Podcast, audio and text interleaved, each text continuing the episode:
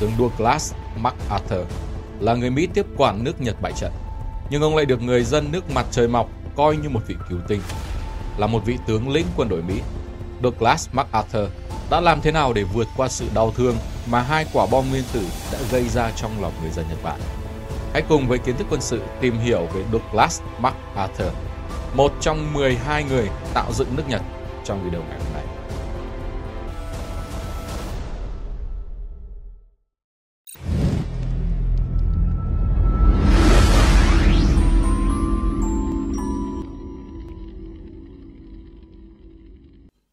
Năm 1945, đánh dấu những ngày cuối cùng của Thế chiến thứ hai, cuộc chiến tàn khốc nhất trong lịch sử thế giới. Sau khi đánh bại phát xít Đức và Ý, tháng 8 năm 1945, Mỹ đã thả hai quả bom nguyên tử xuống thành phố Hiroshima và Nagasaki, khiến Nhật Bản phải đầu hàng. Quân đồng minh quyết định đến Nhật để giải giáp quân phát xít. Tướng Douglas MacArthur được cử làm tư lệnh tối cao quân đồng minh thay mặt quân đồng minh đưa 35 vạn quân đến tiếp quản Nhật Bản. MacArthur cũng nhận lệnh phải thẳng tay trừng trị không để nạn phát xít tồn tại. Tin quân Mỹ chuẩn bị đến làm người Nhật vô cùng lo sợ. Họ hiểu trong một cuộc chiến tranh thì hậu quả mà nước bại trận gặp phải là không thể lường trước. Người có của thì lo cất giấu. Nhiều cô gái để tóc ngắn giả trai và mang theo thuốc độc bên người để không bị làm nhục chiều ngày 30 tháng 8 năm 1945, MacArthur bước xuống máy bay, đặt chân lên nước Nhật một cách lặng lẽ.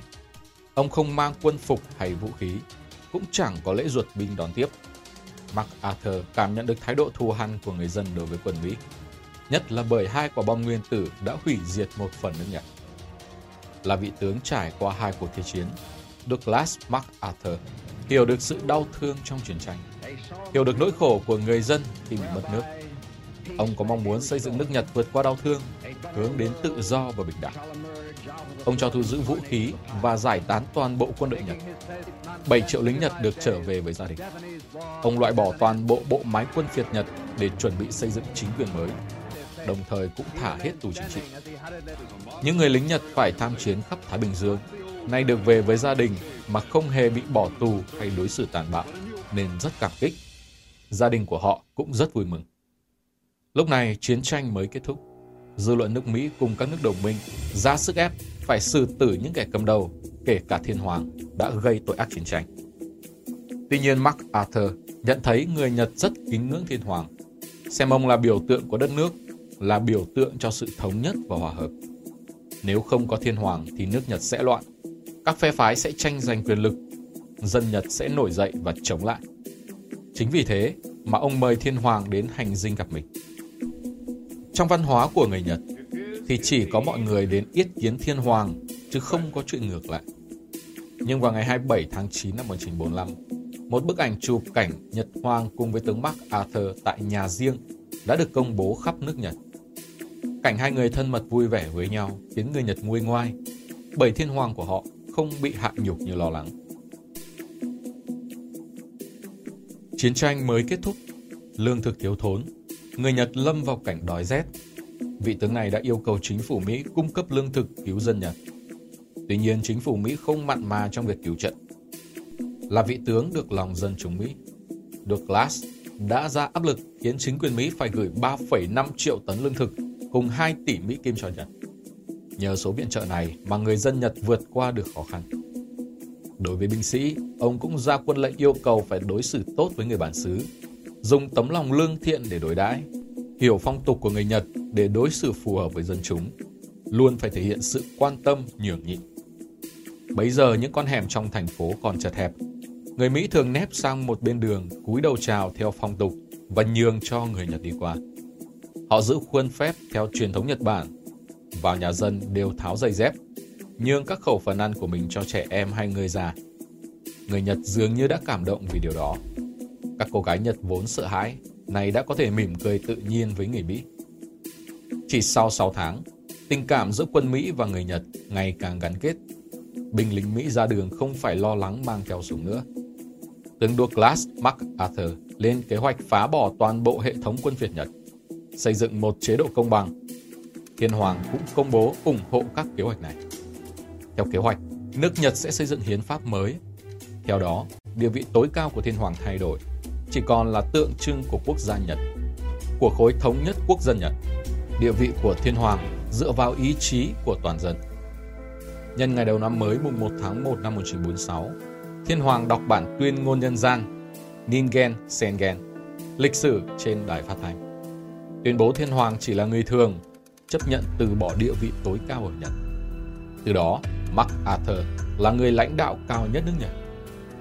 Hiến pháp mới cho phép dân chúng được quyền bầu ra chính phủ điều hành đất nước. Cuộc bầu cử là hoàn toàn bình đẳng, không phân chia giai cấp hay nam nữ. Ngày 10 tháng 4 năm 1946, nước Nhật diễn ra cuộc tổng tuyển cử bầu ra chính phủ đầu tiên của mình. Người Nhật trước đây vốn không được tự do, hệ thống cảnh sát quân sự Kampeitai tiến binh đội, theo dõi thái độ chính trị từng người, sẵn sàng bỏ tù và giết chết những ai phản đối chiến tranh. Vì thế người dân không dám nêu lên chính kiến của mình. MacArthur mang đến sự tự do tư tưởng cho người Nhật và dân chúng rất biết ơn ông vì điều đó. Người Mỹ giờ đây được xem là những người giúp dân Nhật thoát khỏi chế độ quân phiệt, mang đến tự do, bình đẳng và hạnh phúc cho dân chúng. Ông rất ít tiếp xúc với người Nhật, chỉ tiếp xúc công việc với các quan chức cấp cao. Thế nhưng người Nhật ai cũng có thiện cảm, say mê và tôn kính ông, xem ông là cứu tinh của mình. Người Nhật thể hiện tình cảm bằng cách gửi tặng ông vô số quà và lời mời. Họ gửi cho ông rất nhiều thư. MacArthur đã nhận ít nhất nửa triệu thư từ dân chúng. Họ cảm ơn những chính sách mà ông đã thi hành, giúp đời sống người Nhật ngày càng nâng cao. Sự tự do và giá trị người Nhật cũng được tôn trọng. Vào năm 2001, Nhật Bản đã cho xuất bản cuốn sách Tướng Bắc Arthur thân mến, những bức thư gửi từ người Nhật trong thời gian Mỹ chiếm đóng của nhà văn Nhật Sodei Rinziro.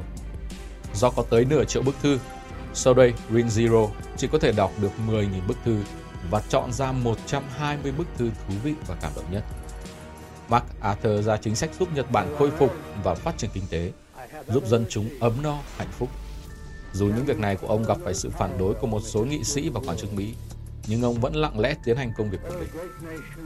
Tháng 6 năm 1950, Triều Tiên bất ngờ tấn công Hàn Quốc, mở đầu cho cuộc chiến hai miền Triều Tiên. Tướng Douglas MacArthur chỉ huy quân Mỹ đến Hàn Quốc đánh bại quân Triều Tiên. Tuy nhiên trong cuộc chiến với Triều Tiên, vị tướng này và Tổng thống Truman bất đồng quan điểm tháng 4 năm 1951, Tổng thống Truman cách chức MacArthur và buộc ông phải về nước. Ngày ông ra máy bay trở về nước, ông cũng lặng lẽ như lúc đến, không thông báo với ai, chỉ báo cho một vài quan chức Nhật để dặn dò những việc quan trọng.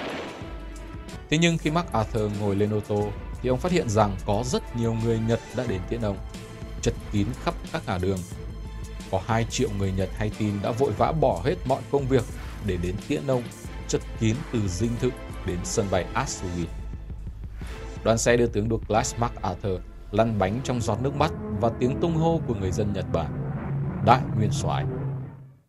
Thủ tướng đương thời của Nhật là Yoshida khi đưa tiễn đã nói rằng tướng quân MacArthur đã cứu chúng tôi khỏi nỗi sợ hãi, lo lắng và hỗn loạn của thất bại để đưa chúng tôi vào con đường mới do ông xây dựng.